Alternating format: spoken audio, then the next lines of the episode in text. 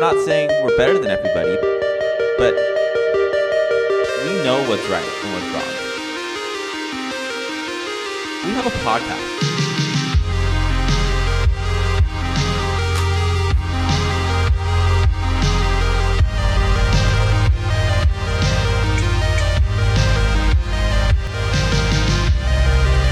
From this point on, everything is canon. Yep. Everything we say, you must believe. Every single week. Don't question us. All right, welcome back, everybody. So we would not shut the hell up for the first episode. So this is going to be a two-parter. So enjoy the second half of our fun conversation with Mr. Shane Orduno. Oh, I got a little sidetracked with this. That's okay. No, that's literally this entire podcast. Perfect. I think that was going to be a great dive in, because I think showing your mindset and how you work and accepting the creativity and accepting these parts about you that's hard to accept. I think you express that as well, like in your artwork, going into tattooing now. I think a lot of us want to know, from karate to the multiple jobs that we've all had outside of high school, that development process within is such a big thing for you. So going into tattooing, like, give us a little input on how that all started out. Well, so I started getting tattoos it's almost gonna be 10 years of me getting tattooed in November, which is super exciting. That's wild. It was basically like I started getting tattooed at 18. It was the first artist I got tattooed by was Mario, and he did my first like 3 or 4 tattoos on me. But anyways, my second artist, Johnny, he did my third tattoo, and he was like my main artist after a while. And like I think the tattoos that you started seeing, you were talking about by my knee, that was probably from him. Okay. At that time. So at one point in time, Shane wanted to be a stockbroker. And then off of the microphone, we were kind of talking about the mask that we put on. Like at one point, I was supposed to go to APU to be a lawyer or something. One time I went to the sheriff's and got failed 3 times. You did. You know? But talking about how everything kind of leads into something, and it kind of leads into all of that and why we do the things that we do, or have these ideas of who we need to be. So... yeah, so I wanted to be a stockbroker coming out of high school and stuff, and then when I had all these different options. So again, when I was a kid, I did everything, but when I got older, it was kind of the same thing. So I was tattooing was not necessarily an option, but it was just something I more enjoyed. I just like getting tattooed for school and stuff like that. It just seemed like the most reasonable option to be a stockbroker, because as a kid, that's what I enjoyed. I enjoyed stocks and money and stuff like that, and there was a sense of security within that job for market. Sure, yeah, because it was just go to school and be a stockbroker, and that's it, and then it was being making the studio bigger, the karate studio, and getting more pay there, because hey, if the studio's getting paid more, then I get paid more and stuff like that. So there was that side of it too. Then there was one other thing I think at the time, but anyways, those were the main focuses at the time. And then eventually I realized I didn't want to do stockbroking, and then it became the fire academy. And that was, again, my dad was a firefighter. Mm-hmm. He can get me in, and there was some sort of he said for APU, I could my mom works there. Fuck it, you know what I mean? Yeah, and he hadn't retired yet, so it was on the last years before he retired. So he was if you want to get in now, because my people are here, you know. Yeah. Anyways, I said no to that eventually, and then that was around the time, or during that time was around when I met Tommy Montoya, who was he's more on the shows of Ink Master and all that stuff. So he's one of the more known people in the industry. Yeah. His son happened to train at our studio. My boss was the guy who basically hooked him, because he went to the same school as his daughters and stuff like that. So Sensei Chico talked with him and was hey, I have a karate studio. If you want to bring your son by, more than welcome to. Well, he just told me, he was he looked like a cool dad. I kept seeing him and stuff like that.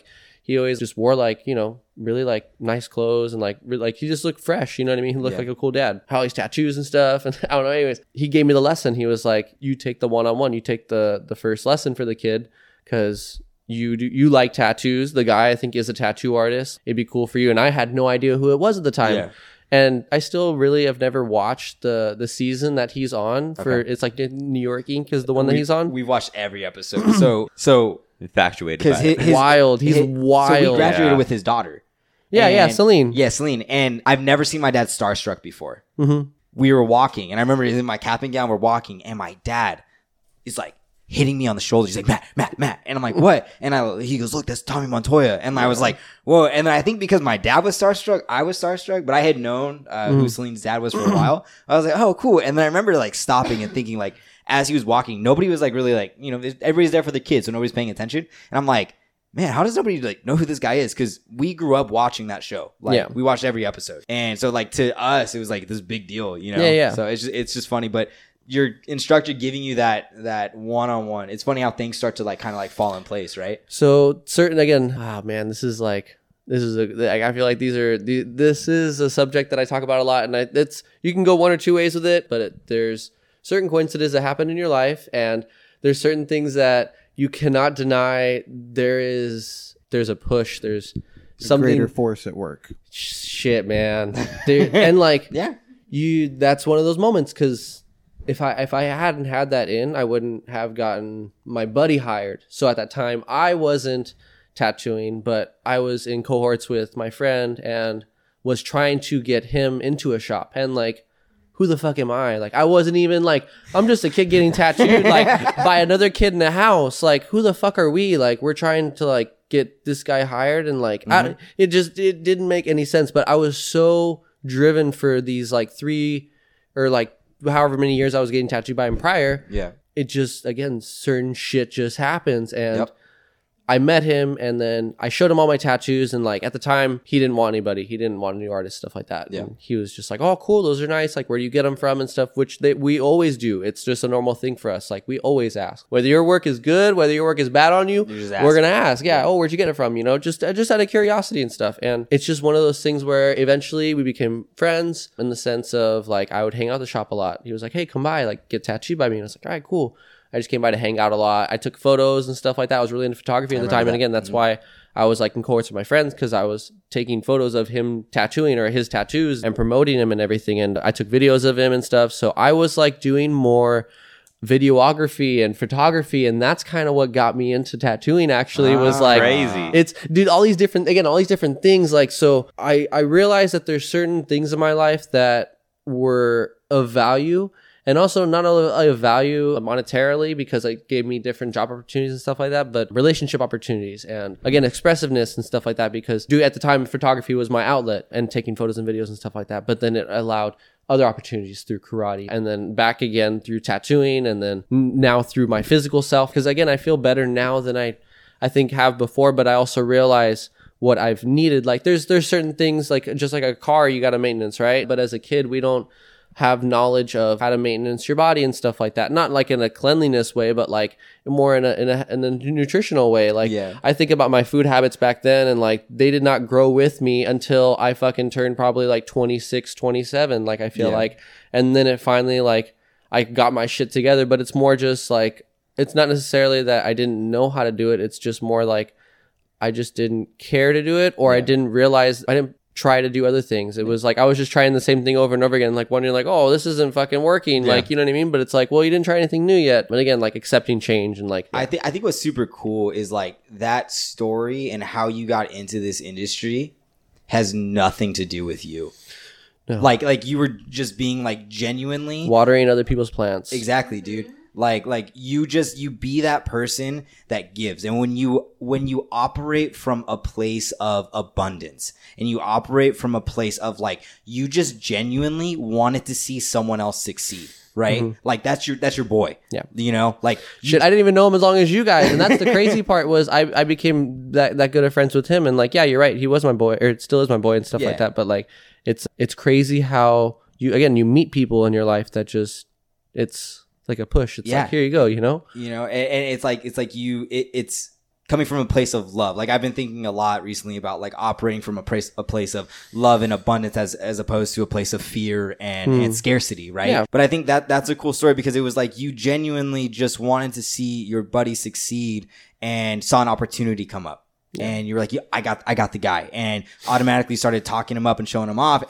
And all of a sudden, you know, here we are, what, 6-7 years later, you know, like that. And you're, I mean, from what it seems to me, like a very successful tattoo artist. And I think if you were to go to that kid that was in that dojo doing that one-on-one and being like, bro, this is going to be follow your heart.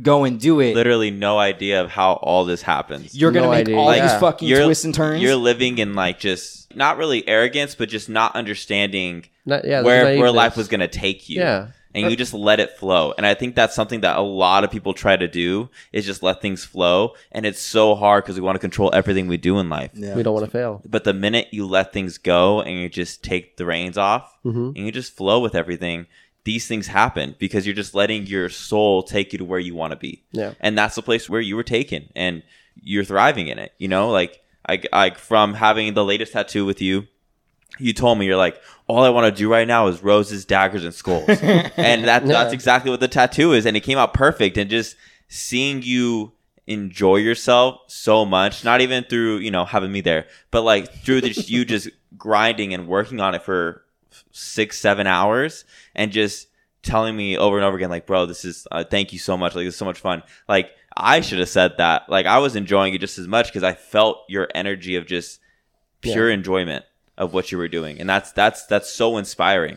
Yeah, and I think there's something to be said, like watering other people's grasses, right? Like that's so important, but also too, like filling your own bucket. You know, like we need to be the best version of ourselves so we can give that to others. And I think that's an expression of that, where Shane's just doing what Shane loves. Yeah, you know, Shane's being Shane, and we get to benefit. You know, obviously, yes, get to reap the benefits. You know, the people that get tattooed by you. Do you remember the moment that you were like, I want a tattoo? Like, I want to be a tattoo artist. Was there like a distinct moment that kind of happened for you? It was a long shift because it was like, I think just for all of us, like even the opportunities that you guys are all in now, you don't ever think of the job that you're going to be working later on in life. And you don't ever think, like when you're first applying for it, or when they're recruiting you to become this person, it's like, you me? Like, what the fuck? Ruby do, you know? Like, and for me, it was just like, I couldn't see it because, again, I fucking did a shitty ass, like, drawing for my tattoo already. I'm not an artist, you know what I mean? I doodle at best. And, like, that's pretty much what I did in college. And that's kind of why I didn't become a stockbroker and stuff like that, because I just really didn't care for school. When I was teaching karate, I felt better. I felt my teaching skills, and I know this is really getting really arrogant, but I felt my teaching skills were better than the ones at the school. Yeah. Like, it just, like, it irked me to be in the class with teachers who I felt were just, like, either not necessarily reading from a book and stuff like that, but, like, the professors that were either, like, my class is so hard, there's only a certain percentage of people that pass my class, and if you want to leave right now, go ahead and leave. It's like, that's great if that's, you know, like an IB class or like a higher rated like level class. That's great for that. But if this is just regular ass, like, math. Yeah, English, you know what I mean? Like, yeah, like low key, it doesn't need to be like that. Or present it in a better way. Like, be like, you know what, my class is tough, but I'm going to help you get through it. I'm going to make sure that you know what the fuck is going on. Show that support. Yeah, you know what I mean? Because again, like, I know how to motivate somebody in a good way because of the process that I was taught. The way that, and then if you do it with, again, this is so funny because you fucking did this, is he started complimenting people, right? He started complimenting me, oh, nice, whatever you're wearing, you know, oh, you look good or whatever. And the reaction that you get out of people is a different reaction, right? You get the, thank you. Yeah, they're not ready for it. And they're happy and stuff like that, right? Well, what's the other reaction, the other side of things, when you don't say anything to people, when you're at the gym, when you're at the grocery store, when you're at these places and you just like, you know, nod your head, or you just kind of like, you don't even look at them, you don't even engage, you don't like acknowledge people, right? Yeah. When you do that, everybody is probably thinking the same thing that you're thinking. They probably want to say hi, but they don't know what the other person's like going through in their day and stuff like that. And they just like are scared to commit, or the confidence of committing to something or showing off or whatever, anything like that.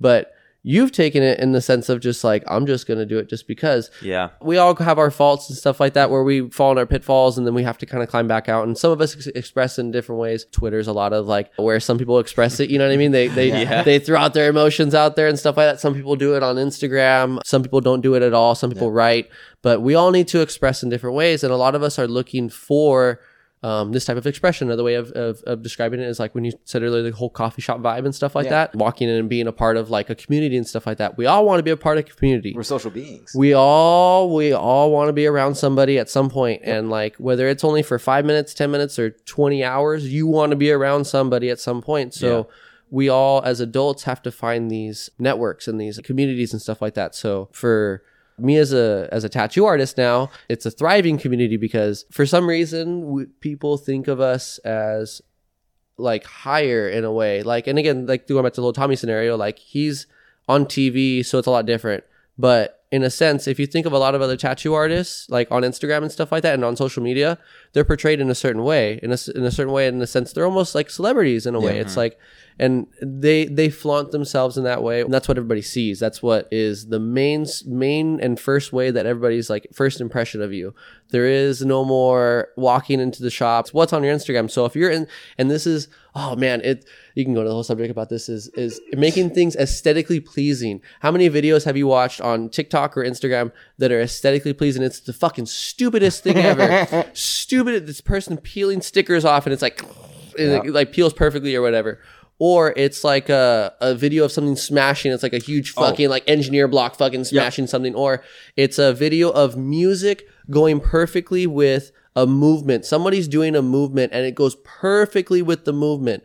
The video aspect of it transitioning from one clip to the next clip.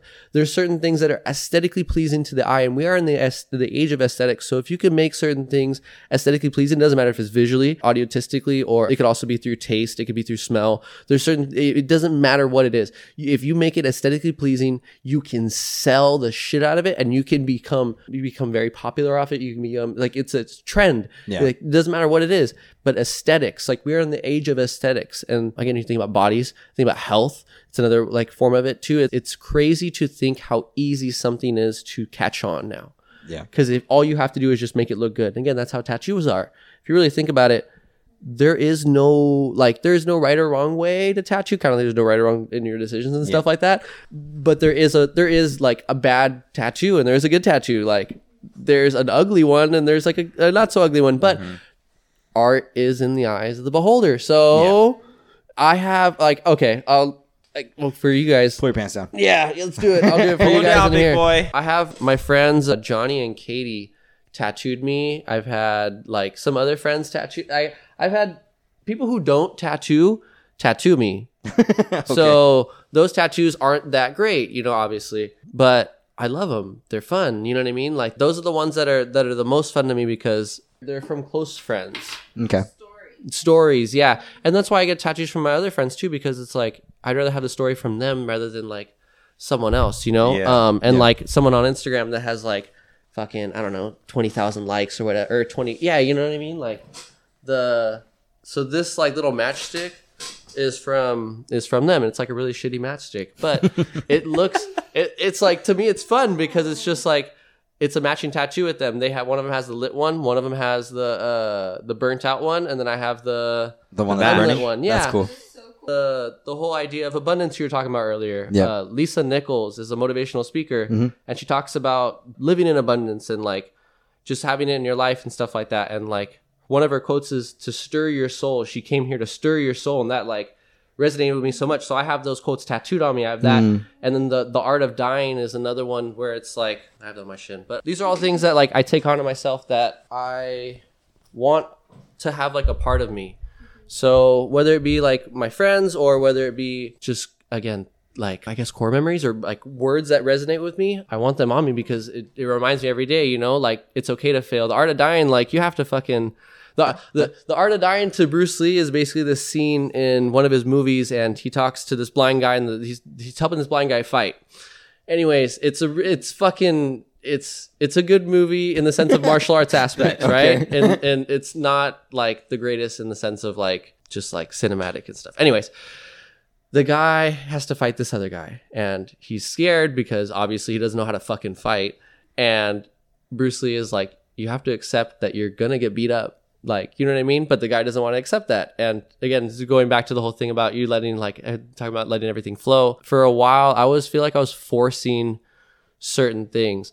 Oh, one of the jobs that I was, like, thinking about getting into was also growing weed and selling weed. Because at the time, I also was learning how to do that stuff. Like, I texted you for pictures of cannabis one time. Yeah. You remember that? I was trying to get into this cannabis. I sell cannabis insurance also. So I was trying to break into that industry. But I was like, all these stock photos suck. I'm like, Shane has to have some. And those pictures came out fucking great. Yeah. Really? That's awesome. Yeah, they were badass. Well, because at the time, the guy that...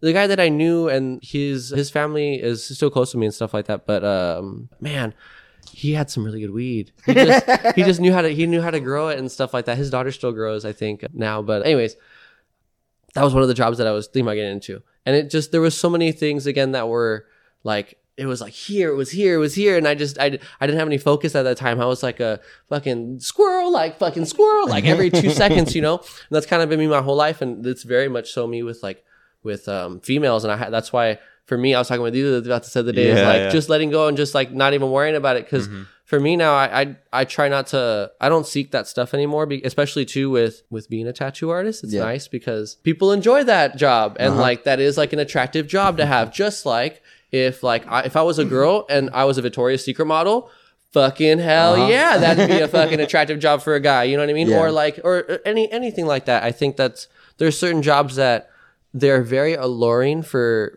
the opposite sex or whatever, and like it's cool that, you know, people want to be, you know, more friendly and stuff like that, but it's also a bad thing, and that's a hard thing to deal with as an adult because you have to see who's being genuine truly, and fuck, nobody's being genuine anymore. And like that's like, I've tried to meet some new friends ever since like I started tattooing, and it's cool to meet new friends.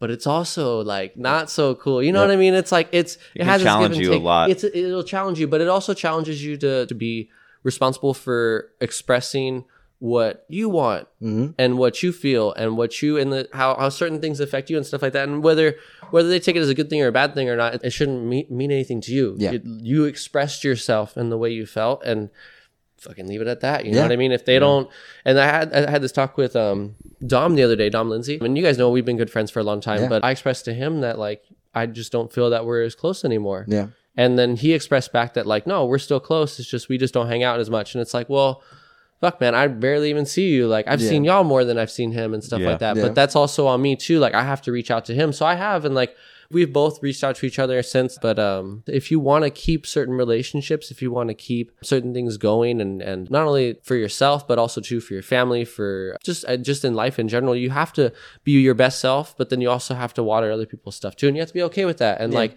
I think the more you fight trying to be a better you or trying to help other people, then the more it just chases you. Yeah. You know what I mean? The more it finds you, and the more it just like, it just bothers you. In the back of your head, that's all you're thinking about. Yeah, you're just trying to fight it the whole time, when really it's just like, just go with it, just do it, just get it done. Because then most of the time, like you said, if we simplify it, it's really not that big of a deal. Well, we'll be. Yeah, and like when I was working with 3 to 5-year-olds, that was the best time for me, because like I mean, as a teenager, I don't think any of us really expressed like, oh yeah, like I love kids, like they're great, you know what I mean? Like, fuck, that's nobody's first thought and stuff like that. And so for me as a 19, 20-year-old, like not having any kids, not having any nieces and nephews around me, no little cousins around me, nothing like that. So I had no conception of that. And learning how to deal with them, it was a whole different aspect than dealing with 6 to 12-year-olds or dealing with adults. Because adults, you could show them moves and stuff, and they comprehend pretty well. They're still like, you know, some people are, they don't know their lefts and their rights and stuff like that, but that's just across the board, kids and adults. But teaching 3 to 5-year-olds, okay, how do you get them to learn? You got to simplify it up. You got to make it so simple to where they can't fail, and to where every time that they win, they do a little bit more and more, but now their little micro wins build up to these big wins. So as an adult, we can do this for ourselves. And this is where, again, like fucking going back and forth a bunch. But karate really helped me learn how to micro win. It helped me learn how to celebrate all the little things. And I didn't realize that until later on. And this is, oh man, what you consume is what you will be. So I truly have just like, I've cut out a lot of stuff, and all I really consume now is like for TV is like motivational talks. Yeah. Like that's it. Like I'll watch that on YouTube. I don't really watch TV, and like I need to cancel my Netflix. I don't fucking need to watch that shit. I got rid of a lot of things in my life that I felt were just not necessarily holding me down, but just like distractions in a way. And I just had to focus, you know? So it's interesting. So I remember when you wanted to start your t-shirt company. Yeah. So again, everywhere. Right. And so it's funny because like I think because you and I have been friends for a long time. Like from that first interaction, we became, you know, good friends. And when I went to college, it was kind of like we'd run into each other, like, you know, every once in a while. One of my favorite stories was I accidentally sent Shane a Snapchat asking him where he was at. And he answered, and he's like, oh, where should I be? And I was like, oh, I'm celebrating my birthday in San Diego. And I hadn't seen you in like a year and a half. Mm-hmm. So Shane was in Covina, drove all the way down to San Diego, and had the best fucking time. We had so much fun. Yeah, it was great. Right? And so I was like, cool. Like, but what's funny to me is I remember that weekend we were talking, and we were probably drunk, but we were talking, and you had either just started getting into this or you were still taking photos for Johnny. But I remember asking you, like, Shane, like what happened? Like what changed? And you're like, bro, I stopped playing video games. And I was like, really? And he goes, yeah. Shane was like, I realized like I'm spending all this time investing in this video game that I could spend it investing in myself and doing other things. I could be running. And that was, I think, the beginning of your you eating better. And you're like, you know, I could go to McDonald's where I could spend the same amount of money and go to In-N-Out. And like, that's actual food. You know what I mean? And so like, air quotes. Go back to 23-year-old us. And like, that makes sense. Yeah. Right? Like, no, yeah. I know what you mean, though. But I think the one word that just keeps like popping up into my head that I think people like to throw around a lot, but it's hard to live it, is like intentionality. Mm-hmm. You know what I mean? Live with intentions, being intentional with the things that we consume, being intentional with the people that, you know, we're with. Like why are you doing this? Exactly. Yeah. And a lot of people don't like that because a lot of them would honestly have to say they don't know. And that's okay. Like it's okay to not know, right? Yeah. But it's not okay to know that you don't know and then continue not knowing. So as it's the response again, the word responsibility takes such a big toll, I think, on people, because as a kid we are told that responsibility is like a job and all these things that seem kind of cool at certain times, but most of the time it's like, fuck, I don't want to do that. Like, mm-hmm. why would I want to do that? But it's like, no, there's like the ownership of it. So what are you doing with your day? Well, you have 24 hours in your day, right? Well, you're going to sleep like, you know, probably 6 to like, you know, 8. Maybe you sleep 5. Maybe you're a little like, you know, a little edgy. You get up a little early, or maybe you sleep 9. Either way, that's time you've consumed in your day. Okay, now you have X amount left. Well, what you do with the rest of it is up to you. If you choose to lay around for 2 hours of your day and do nothing, okay, just 2 hours of your day, you do nothing. The rest of it, you're pretty productive. You're getting shit done and stuff like that. Well, let's say now 2 hours every day. Okay, well, that's now, what is that? 2 times 7, that's 14 hours. Okay, if we looked at over the month, you just wasted well over a day's worth of time. Mm-hmm. So when I look at back at me playing video games, and I still indulge with certain things like that every once in a while now, but it's more so that it's not a consistent basis to where, dude, when I was in high school, like you said, we weren't the very popular kids at the time. Like, it was just like us playing like World of Warcraft, dude. I played that religiously, and like it was like a whole different language when I'd hang out with Shane Revis and stuff like that. We'd be hanging around people, and like you guys would hear us talking, and you'd be like, what the fuck are they talking about? And you'd be like, yeah, we went to the Lich King era and like this and then we were just like fucking just on our own little world and stuff like that. But again, that's what I was consuming, so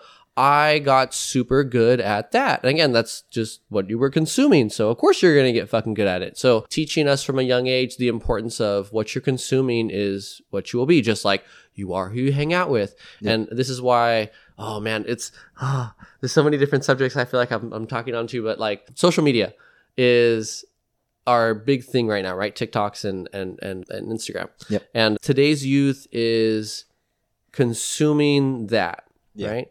Mm-hmm. Well, we're consuming dance videos now, and videos of things that necessarily aren't jobs. They aren't productive things. They aren't things that bring any benefit, not only to yourself, but also to someone else. If our youth is learning how to do these useless things, then later on, guess what? When they're adults, they're also going to be useless. Mm-hmm. Like, you know what I mean? So with the idea of our youth being a stronger point of like value in our country is something that I truly feel that I'd like to help out. And this is, I think, where like my next venture is at. And like, again, like I'm always fucking everywhere. So I'm always just like, but eventually I'd like to do motivational speaking at schools and stuff like that. And like doing youth talks and stuff like that. But it depends on the certain age, because there is a certain age that it would be beneficial at. But at the same time too, if you are able to dumb it down, then why can't you do it at a kindergarten level? At a, you know what I'm saying? It's they already have assemblies where they have, you have magic acts, you have all these different things. Why would you not have a motivational like talk, or not necessarily motivational talk, but just like something positive for the kids to benefit from? Something to look up to. Something to look up to. Yeah, a role model, something an idea. An idea, anything. It could be even the smallest thing to where it's just a day that they do something different. But it's a special day and stuff like that. And again, it's like when we had the Pride Night. What was that for the night rally? Night rally. There you go. Yeah, like that's oh, that's the big event. You know what I mean? Yeah. Oh, you gotta be good up until then, because then you know what I mean. It's like there's an expectation for it and stuff like that. And like it builds a certain type of person in you. And I think for myself, it's benefited. No, man, that's cool. That's good for you. I'm glad that tattooing has been working out. Is there any specific pieces that you look forward to trying out, or is there anything that like you aspire to be as a tattoo artist? Is there like a level that you want to obtain? I want to be as best as I can be. That's pretty much it. Like, it's beautiful. I just want to like do as much as I can, like, you know, for myself. And like I know that tattooing will bring me a lot more than just it brings me a lot more than just satisfaction, both like and financially it's great, you know, more so than my previous jobs, which is cool. Like, it's not where I want to be at, because like, you know, we live in California, and hey, if we all want to own a house, y'all start working, baby. Y'all know we gotta start like, you know, selling our bodies or something like that if we gonna make some money, quick money. But so I'm not trying to sell my body, so I'm just trying to, you know, tattoo more and sell it on other people's bodies and stuff like that. So pretty much what I tattooed on you, like doing more flash like that, where it's like I put things together, whether it be of my own design or like someone comes in and is like, hey, I want these things, and I'll be like, all right, cool, let me put that together for you. You know, it's cool to do, because I mean, honestly, I feel like I've only been tattooing for like a year, if you ask me,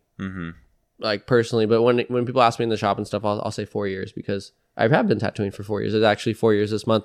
I think officially it's like on like it's like just after St. Patrick's Day or something like that. So what makes it the reason of this year being like I'm a tattoo? Well, it's like over a year, but I would say it's more so just because like I've been around people to help me for that long, you know what I mean? It's like I wasn't always in a shop, right? I was at the house. I was telling you guys earlier, like the first like 2.5 years to like 3 years, I was like basically just like burning money on it, because realistically, like you're buying supplies and then you're practicing on like fake skin and like honeydews and stuff like that. So you're not tattooing people for money, you're fucking tattooing objects. And like that's great and all, but you know, you gotta make some money somehow eventually. So I basically just burn money for a while, and then eventually it pays off, because then hey, hopefully you get better, and then you start tattooing people, and then you know, you make money off it and stuff. So the pandemic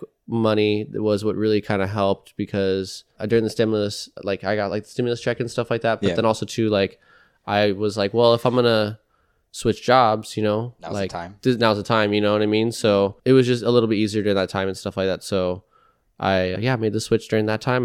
I only tattooed out of the house for about a month.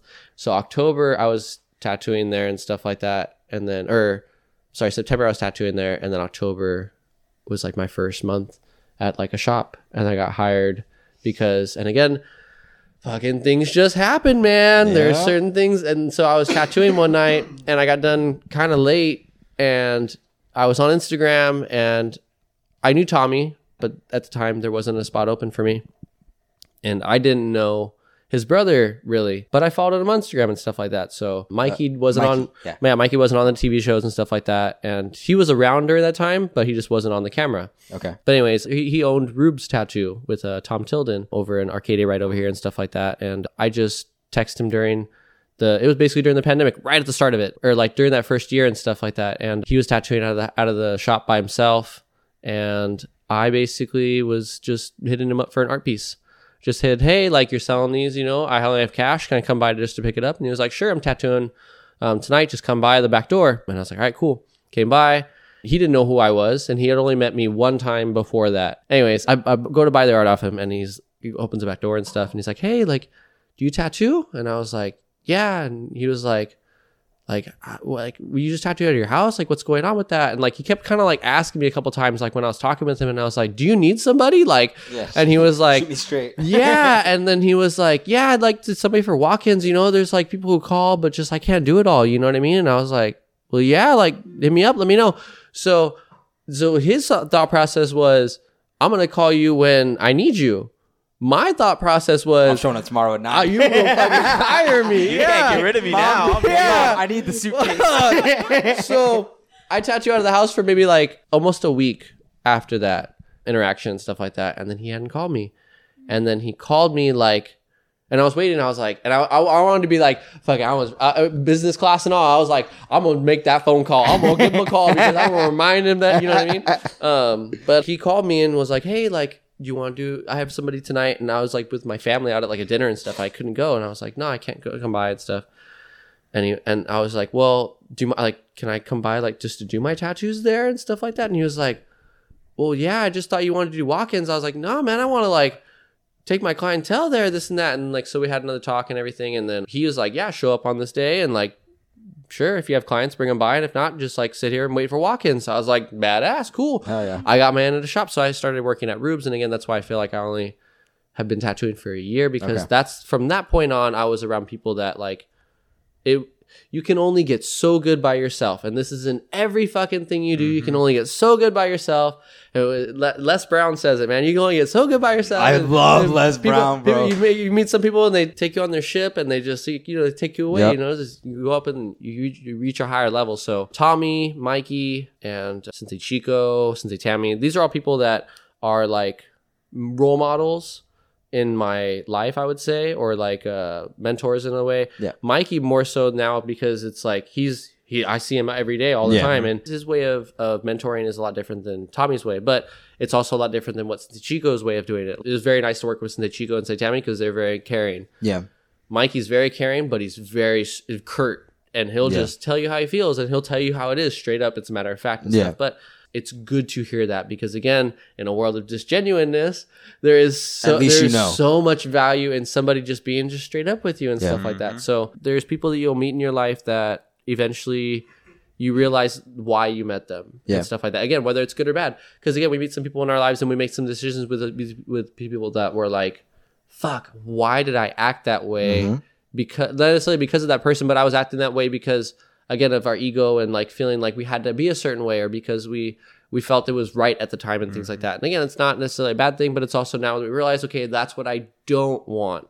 So now that you know what you don't want, now I can focus on what I do want. And like the fact that you know what you do want now, it makes it so much easier to decipher when the things that come up that you don't want, you just push it away. Like, all right, fuck it, I already know I don't want this shit. You know what I mean? I want it over here. So for me, it's just, I have to really focus on all that. Kind of like, okay, what do I not want in tattooing? What do I want in tattooing?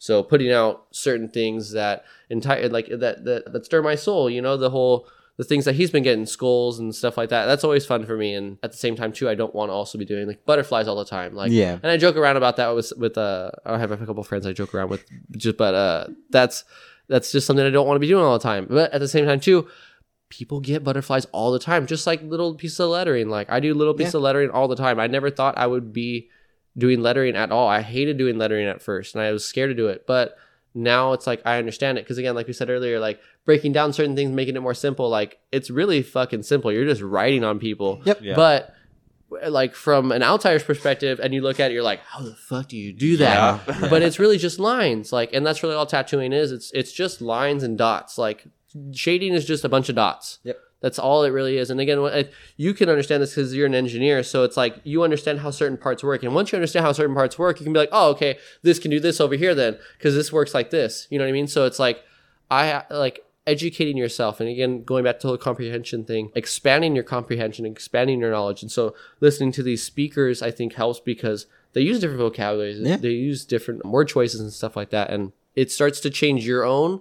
And when you change your own vocabulary, then you're also changing your own internal thoughts and stuff like that. So instead of being so negative to yourself and giving yourself a compliment first right away. Mm-hmm. So if you do this for yourself, think about you get a reaction out of a certain person already. You get a happy reaction out of them from giving them a compliment. Well, why wouldn't you do that for yourself?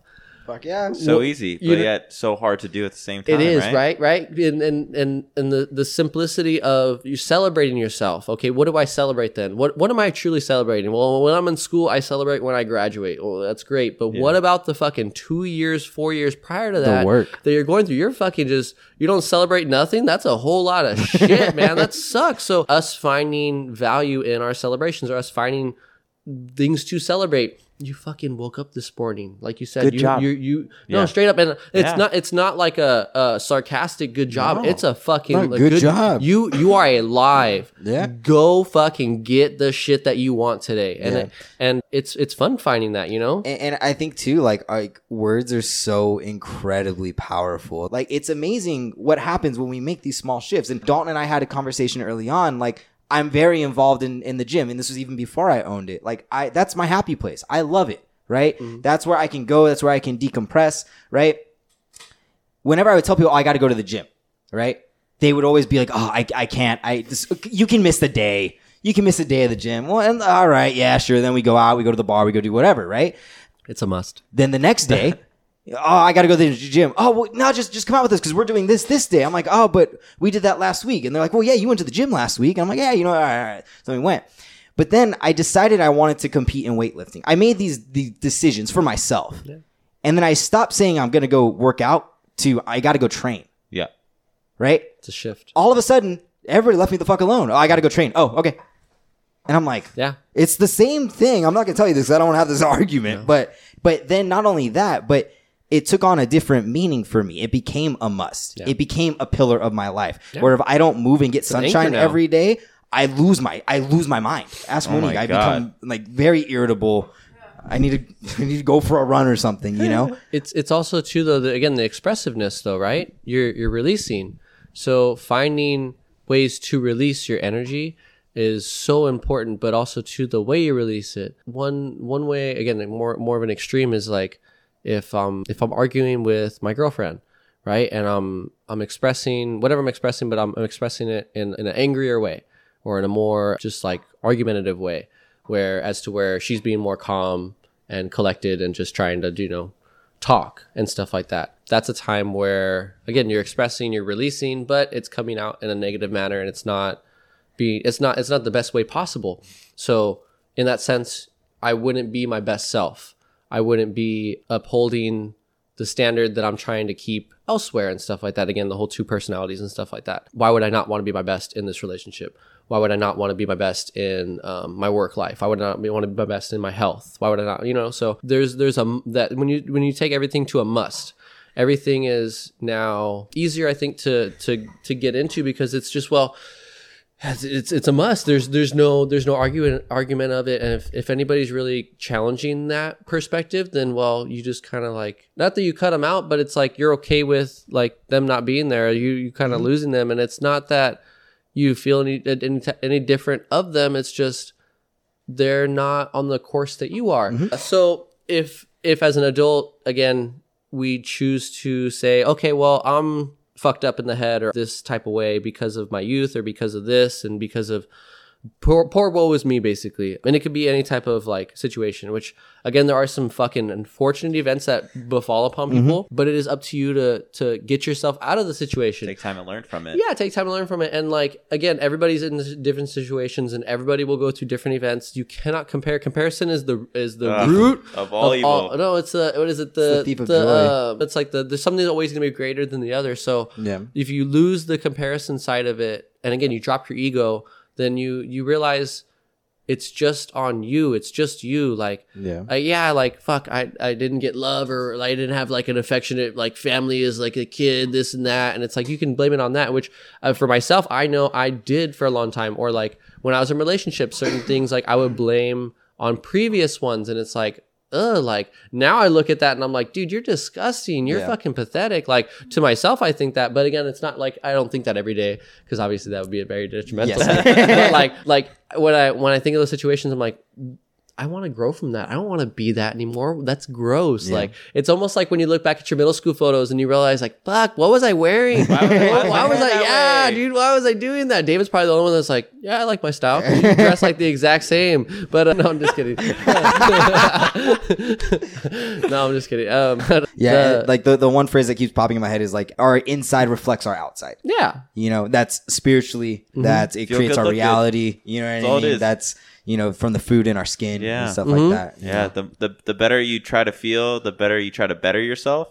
The bettering yourself is the answer for so many things. Mm-hmm. But it's so hard to when you're just distracted and comparing. Yeah, well, and like, again, there's so many options now. And that's the best and the worst thing about our world now is like the convenience of comfort and the options, the amount of options that we are offered. So convenience and comfort in the sense of like, I know for myself, I abuse this privilege in meal prep. Meal prep is one thing that I know if there's a time when I have to cook, I'm gonna be fucking making beans and rice and like basic ass shit, because like I really don't, and eggs, like, you know what I mean? There's like, and meat, like it'd be hard for me to cook because I really don't know how to cook meat. Like, barbecue and stuff like that. Like, I'd probably burn the shit out of it. I'd be eating some burnt ass stuff because I wouldn't want to undercook it. Anyways, that's a skill that I have no idea how the fuck to do. You know what I mean? So there's certain things that I think are of value that we undervalue.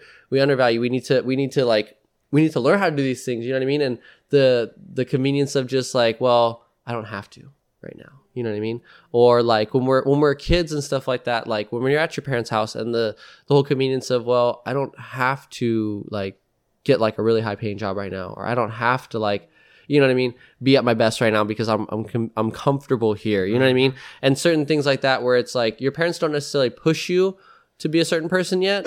So there's no pressure to be that certain person yet. And yet all you really need, again, accepting the responsibilities of it all, that creates the pressure. Like, that's the pressure that you all need, or that we all needed, but we just failed to put upon ourselves until somebody else was like, hey, I'm going to put you in this spot right here and you better fucking show up. And then you're like, ah! And then you get through it and either you pass or fail, but regardless, they don't care. They put you in the spot because they knew you were going to do one of the two, and regardless, they wanted you there. You know what I mean? So it's like, I don't know, man, there's the convenience of that, and then the comprehension or something like that, or like the understanding, I don't know, like being able to just communicate and like watching what you're consuming and stuff like that is so important. Knowing yourself, exactly, in that whole process. I think too, like all of that, like, you know, not knowing how to cook, and then, you know, you don't know it and you don't do it until you need to. Mm-hmm. It reminds me of, I have a lot of sayings this episode, I don't know what's going on, where it's like, it's better to be it really is. It's better to be a warrior in a garden than a gardener in a war. Mm-hmm. You know, like it's better for you to be prepared for the moment when it comes than to not be prepared at all. Yeah. You know, and then the moment, not that it's too big, but you know, you just have a lot of strife trying to figure it out. Yeah. You have to be big to that person, you know, and you have to become like, what is it? You have to become above average person to have an above average life. Like there's so many other things that you could take on into your life. And like, I feel like fill it. And this is something that I've tried to dive into is like, we all grew up, like, I'm sure with our families being one type of way about religion and stuff like mm-hmm. that. And like, mm-hmm. it was very forced upon you. Yep. I know for me it was as a kid, just because mainly like my grandfather was a pastor and stuff like that. So it was more prevalent in my family, at least on that side of things with Christianity and stuff like that. But I always shoved it away. But now as like an adult, I'm like, well, why did I shove it away? What's so bad about it? But it was more so just because I realized I didn't have an understanding of it all. Like, it was just like, this is why you do it. And like, that's it. So don't ask questions. Yeah. So now I've reached out to like people, like there's a family that I taught their daughter, and the dad's like a CHP highway patrolman. Mm-hmm. Mom used to be an officer as well, but she's not retired, but she doesn't have to work now because he has a really high up job anyways in the CHP, but they're very religious and stuff like that. So I reached out to them. They were super cool. I had a fucking dinner with them.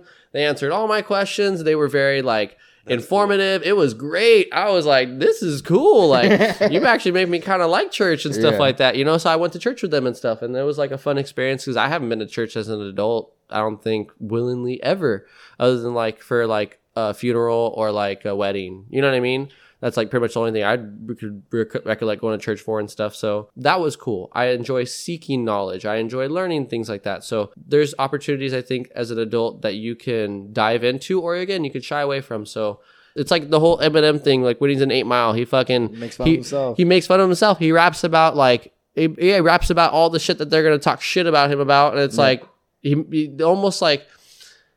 You can't talk shit about me because I took all your material. Good luck. Yeah, this is it. Like that, you're right. That is me. What's up, bitch? Like, what are you gonna do about it? You know what I mean? And like, I feel like when we show up every day like that for yourself, that's where your happiness comes from.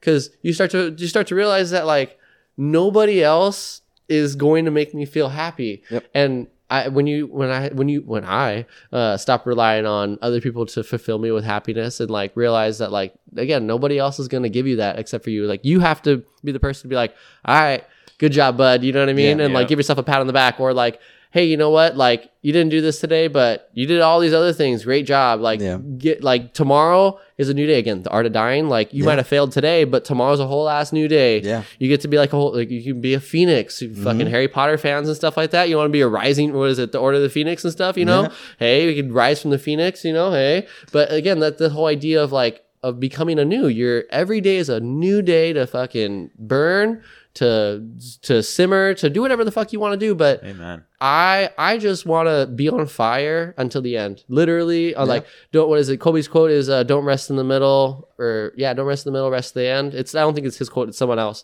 but he says it, and like that's like again, like it's like. Why would you want to rest? You know what I mean? Kevin Gates. And this is a weird one, too. Because I'm like, great, Kevin Gates, right? He said, why would you settle for failure when success is free? Yeah. And it's like, fuck, like, truly, like, why would you? Because success is free to everybody. Again, like, in extreme situations, fucking Eminem didn't go through, again, he's now famous more on, like, a bigger end than anybody else's. But he didn't go through a very good childhood, all that stuff, but he made the best of it. And he made the most out of it and stuff like that. And then I think we all have these things that either you in trials and tribulations that we go through that where it's like, oh, woe is me. But once you realize it's just accept it, accept your faults, accept your failures, accept your insecurities, accept all these things. And just like, I know it's hard at first. And yeah, like it's ugly. Fuck yeah, it's ugly. Look at the whole table. It's fucking gross. It's dirty. Look at all this shit. Yeah. But it's yours. Own that shit, because if you're like, ugh, it's ugly, like then everybody else is gonna probably think that too. You know what I mean? And if it's just like in a relationship, the relationship glows when the two people like express their love for each other and like it looks good, like in that sense. You know what I mean? And like, and not that you have to do that, but I think people want that. Yeah, that's so attractive to people when they're like, wow, they really fucking love each other. Like when two people actually genuinely love each other. Now I'm talking about people who are just posting on social media and stuff like, oh, I love my boo and stuff. But like, I think like I would say you two, you know what I mean? It's cool to see that. And I think that's, again, going back to the whole community thing. Everybody wants that. Everybody wants to be a part of something. Everybody wants that for themselves, whether it's a companionship or this type of relationship. But we don't realize that the most important relationship is with ourselves. Yes. And at least for us, like, you know, Monique and I, like, we took a couple years apart. Like, we, you know, went and did our own thing. And what's fascinating is that, like, even though at the time, like, that was, like, detrimental. Like, you couldn't have fucking written my life any worse. But then it led me down this journey of, like, well, fuck, like, you know, like, I was relying on Monique to complete me in a lot of different ways, and she was relying on me to complete her in a lot of different ways. And then, you know, paths, you know, leave and come back, and, you know, we're much more complete versions of ourselves. Yes. I don't want to say we're, you know, I killed myself completely, because I don't think you ever actually do, right? No. But we're complete enough to be like, wow, like you're stronger now. Yeah, you know, and it reflects in so many different ways, whether that's how we have conflict resolution, whether that's, you know, how we're okay with one person's like, I need to get away. I need to go do something. Okay. Like, you know, like it makes that the whole relationship as a whole so much more fun and fulfilling and enjoyable. And even the shitty parts are like funny and just good, you know, and like even in the moment, like a couple weeks ago, Monique and I were going through some stuff, and I was telling Monique, I was laying down and I was like, you know, it's funny, and she's like, what? I was like, one day when we're like, I don't know, 70, we're gonna look back on this moment, we're just gonna laugh, you know, because like, and for two things: one, like remembering how we felt in the moment, but then two, being having had that many years and going through all of that, being like, oh, if I could only go back in that moment and be like, this is the least of your worries, kid. Yeah. Like, you know what I mean? No, straight up. And I think about those times now from like how many times I would get mad at my siblings for little things, or like how many times I would be like just mad or pissed or irked by just like the littlest things of someone else's, like they just decided to do something and it wasn't anything that I could have stopped, but my response to it, my reaction to it was just like, oh, it was stupid. It's like, why? Like, you know, and the other day I was making eggs and I was pulling eggs out of the fridge and stuff like that. So I grabbed like, you know, 3 of them in each hand, you know, just try to get all of them at once, you know, and I dropped 2 of them, one in the fridge and just one like kind of on the side of the fridge, and they both of course broke and stuff. Yeah. And like 2 or 3 years ago, if that had happened to me, I would have been all fuck and just like my day's like it's ruined, right. this and that, and I'm laughing, fucking laughing at myself. I just like, my dad's like, what's going on? And I'm like, I just spilled some eggs and stuff, and I'm just like, I'm laughing because it's just like, fuck, this is stupid, you know? I go to crack it again, like over like, you know, where I crack them at by the sink and stuff like that, and I fucking crack it and the whole egg just like comes out and fucking goes in the sink, and I'm like, well, it was meant to be. I wasn't fucking supposed to have that. Not like that one today. Yeah, like, so it was like certain things where it's just like, just roll with it, just go with it. Like, who fucking cares if you didn't have like 5 eggs today or like whatever it is, you know? I know some 5 eggs. No, I mean, but like again, it's the least of your worries, right? Like, why are you gonna be mad at that? And the ownership of just that's on you. Like, it's up to you to make it a good day. It's up to you to like fucking just do whatever you want to do, but if you want to have a bad time doing it, then have a bad time doing it. Yeah. I have a story where I went to fucking Disneyland as a kid, and we had Disneyland passes, so we had our annual pass holder. My mom took us on the day off, and it was a school day. Took us out of school or whatever, right? To go to Disneyland, right? Every kid would be fucking stoked for this. Yep. I wanted to stay in the fucking car when my family went to Disneyland. I literally told my mom, leave me in the car. Like, I just like was like pissed, dude. Just like as a kid, just like. Again, arrogant, like, and just mad, like, all the time. I remember being more mad as a kid than I do being happy. And I think that's, like, one of the saddest things for me, like, when I think about that, because it's like, fuck, man, like, why wasn't I happy? But even though my mom, like, will tell me, like, no, you were a happy kid. Like, yeah. I had my moments and stuff like that, but I just want to be happy now. Like, the only person that's going to make you mad is you. The only person that's going to make you satisfied is you. The only person that's going to make you happy is you. Yeah. Like, you cannot, like, get that from someone else. You can get that from doing something for someone else. Yes, doing an act of kindness or things like that, watering the plants and stuff like that. But there's not much else, I don't think, that you can do to satisfy yourself other than maybe creating something, because I think that's another way of, again, expressing and stuff like that. Like, you can create body movements and dance and stuff like that and like express that way. You could also create physical things, like actual physical, like, you know, engineering shit like you're doing, you know, where it's like tangible, it's doing something, or in the sense where it's tattoos, where it's like it's visible but it's not necessarily tangible. It's like You can't really grab it. Like, you can, but you know what I'm saying? Yeah. Like, it's this idea almost that you're giving to somebody. And again, that's kind of like what karate does for you as well, is it gives them an idea that like, you are great. You are like, everybody has this fucking greatness in them that we all just deny.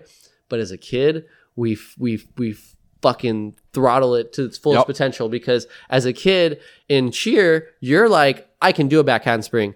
I can do this cartwheel. I can do this, whatever the aerial round off, whatever I'm going to be doing right now, because in my head, there is no fear. There's no reason why I cannot do it right here, right now. And there's no reason. We haven't put limits on ourselves. There's no limits on ourselves, right? Mm-hmm. So what if truly there is, and again, I'm going to sound fucking probably crazy to some people, but there, we talk about superpowers and all these things like that in movies and shit like that. But what if there fucking is all that shit, if we just haven't learned how to channel and harness it? Not necessarily channel and harness it, but find it. It's in you. And I guess, channel it would be a way of doing it. But like, I think there has to be a buildup to it. Like, it's not just like it's like climbing a mountain. You know what I mean? You're not just going to have like, you have all these little powers, but you got to know how they work. Like, if you don't know how they fucking work, then then what's the point in having them? I could have the best fucking tattoo machine, but if I don't know how the fuck to tattoo, my tattoo's still gonna look like shit on you. You know what I mean? Like, you gotta know how it works. So we have this amazing, incredible fucking $1 billion body that can do anything that it wants. Yeah. We can become anything that we want. Dog can only be a dog. Cat can only be a cat. Humans can be what the fuck you wanna be. Mm-hmm. But if you don't understand how it works, It's gonna be very difficult. Who cares? Yeah. It don't matter. Mm-hmm. You drive a Tesla, that's great. Looks like you drive a fucking garbage truck because you drive it into the fucking curb all the time. You know what I mean? It's like, you know, it's because you don't know how to drive it. You don't know what you're doing with your body. So if you're giving it bad oil, then you're never giving yourself a chance to be that. So these kids at a young age, if they can learn how to what type of body they have, what type of learner they are, what like how they're gonna achieve and stuff like that at a young age. And not only that, but go for your fucking dreams. Yeah. Like when you're a kid, how many times did your parents like, oh yeah, like you supported whatever the fuck you wanted to be. Like it was like go for it. And that was something that I loved that my mom did and my dad did for us, because it was like every sport that we wanted to try, Go for it. Yep, let's go. It was like, it was on. You know what I mean? All right, you're committed. Let's go. Let's do this. And they held us to it too. Yeah. It wasn't like, all right, we can bail out. It was like, no, you're gonna go till the season ends. You know what I mean? Yeah. And like that push, that drive, but the not losing it, because in later years we all fall in the safe jobs, right? Yeah. We talked about that earlier, where it's just like, well, I'll just do that because it's safe. Yeah. I'll just do that because it's easy. Mm-hmm. I'll just do that because I'm scared of what my parents will think if I do the other. Or I don't wanna be disowned, right? That's like the classic one, right? Mm-hmm. I don't want them to write me out of like, you know, their will or whatever. You know, I don't want to be all like excommunicated from the family because I'm a certain way and stuff like that. And that was, I think, a hard thing for it's a hard thing for everybody, but getting tattooed and stuff like that for my family, and I my grandma just finally said this the other day, and I was like, wow, okay, cool. Like I didn't need to hear that, but like thank you, like I appreciate you, grandma, because she doesn't even look at my. She looks at my eyes most of the time, but like if I'm talking to you, she'll be like talking to me like this and like, you know, hanging out and stuff, and then like every once in a while, you know, look back, and then like she'll just kind of stare at my tattoos, which is fine. I don't mind it, but to her, it was a bad thing for her like for a long time. But recently, she was like, you know, I know you have all these tattoos and stuff, but I don't mind them. Like it's you. It's and like, and just the way that she said it, it was just like, all right, cool. Like thank you. Like I appreciate that. Like you know what I mean? Because it was, I think for a while for her it was like the appearance was hard, especially when I got my hands done. She remember that dinner night. Oh man, I was sitting there and like they're already done. Like you can't you can't fucking do anything about it, you know. And she's just staring at them. Oh, just like you know, like just. Flabbergasted, whatever, you know, just my grandson, you know, and like this and that. And now the talks that I have with her and stuff like that, her expression is totally different as far as it goes for all that. And again, it's hard for the change and the acceptance, but I think for our generation is more willing to go with the flow, and also too, we are just changing a lot in the sense that we want to see different things. We want to have different options. And again, going back to the whole, like, there is so many fucking options.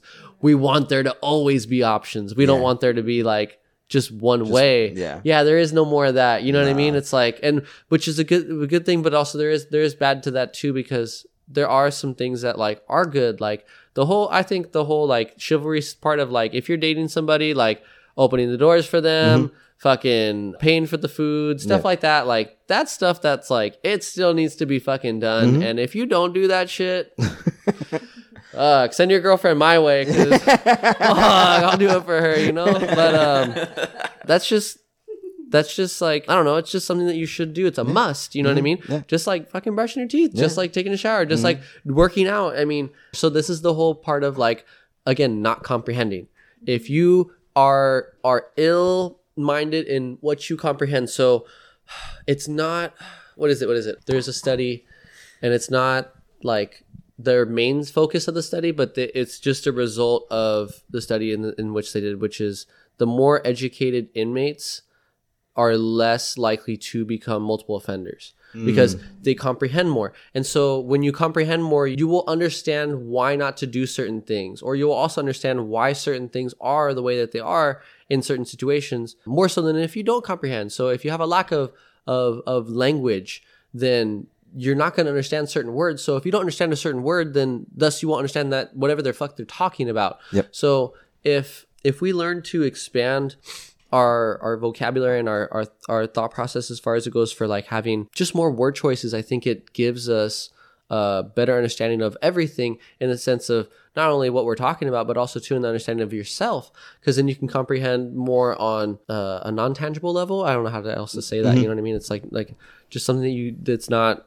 I mean, I guess language is not tangible already, but you know what I mean? Yeah. So like one thing that, you know, I've gone through my fair share of anxiety and depression and everything, right? And like I've been on meds and I've done all of it, but I think the biggest shift for me was my language, because I switched from saying, and I heard it on a podcast, I switched from saying I'm having anxiety, mm-hmm. right? Or I would say something along the lines of where I was anxiety itself, yeah. right? To I am experiencing anxiety, mm-hmm. and it does this good job of being able to separate yourself and be yeah. like, oh, okay, I'm gonna be okay.